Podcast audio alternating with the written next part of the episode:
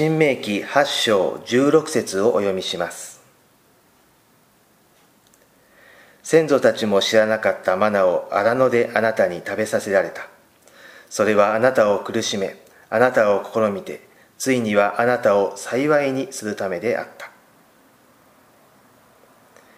新明記は神がイスラエル人に与えると約束された地を目前としながらモーセがイスラエル人たちに告げた言葉です。モーセがイスラエル人を率いてエジプトから出発して40年が過ぎました。その間にイスラエル人の世代は新しくなりエジプトを出発した当初の出来事を知らない人々がほとんどとなりました。そこで約束の地に入る人々のため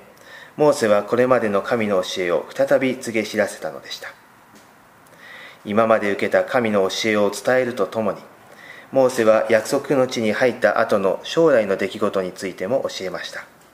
それは今まで荒野で苦しい旅を続けてきたが約束の地に住み着いた後に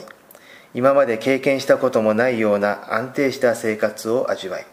そして過去の苦しみとともに神の教えをも忘れてしまう危険があることです。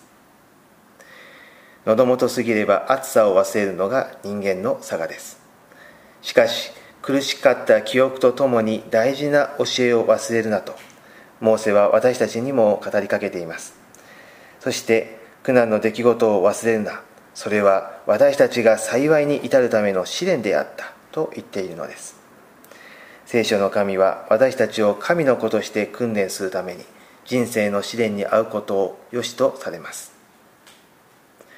聖書は私たちにこのように教え諭しています。神の作られたものは皆良いものであって感謝して受けるなら何一つ捨てるべきものはない。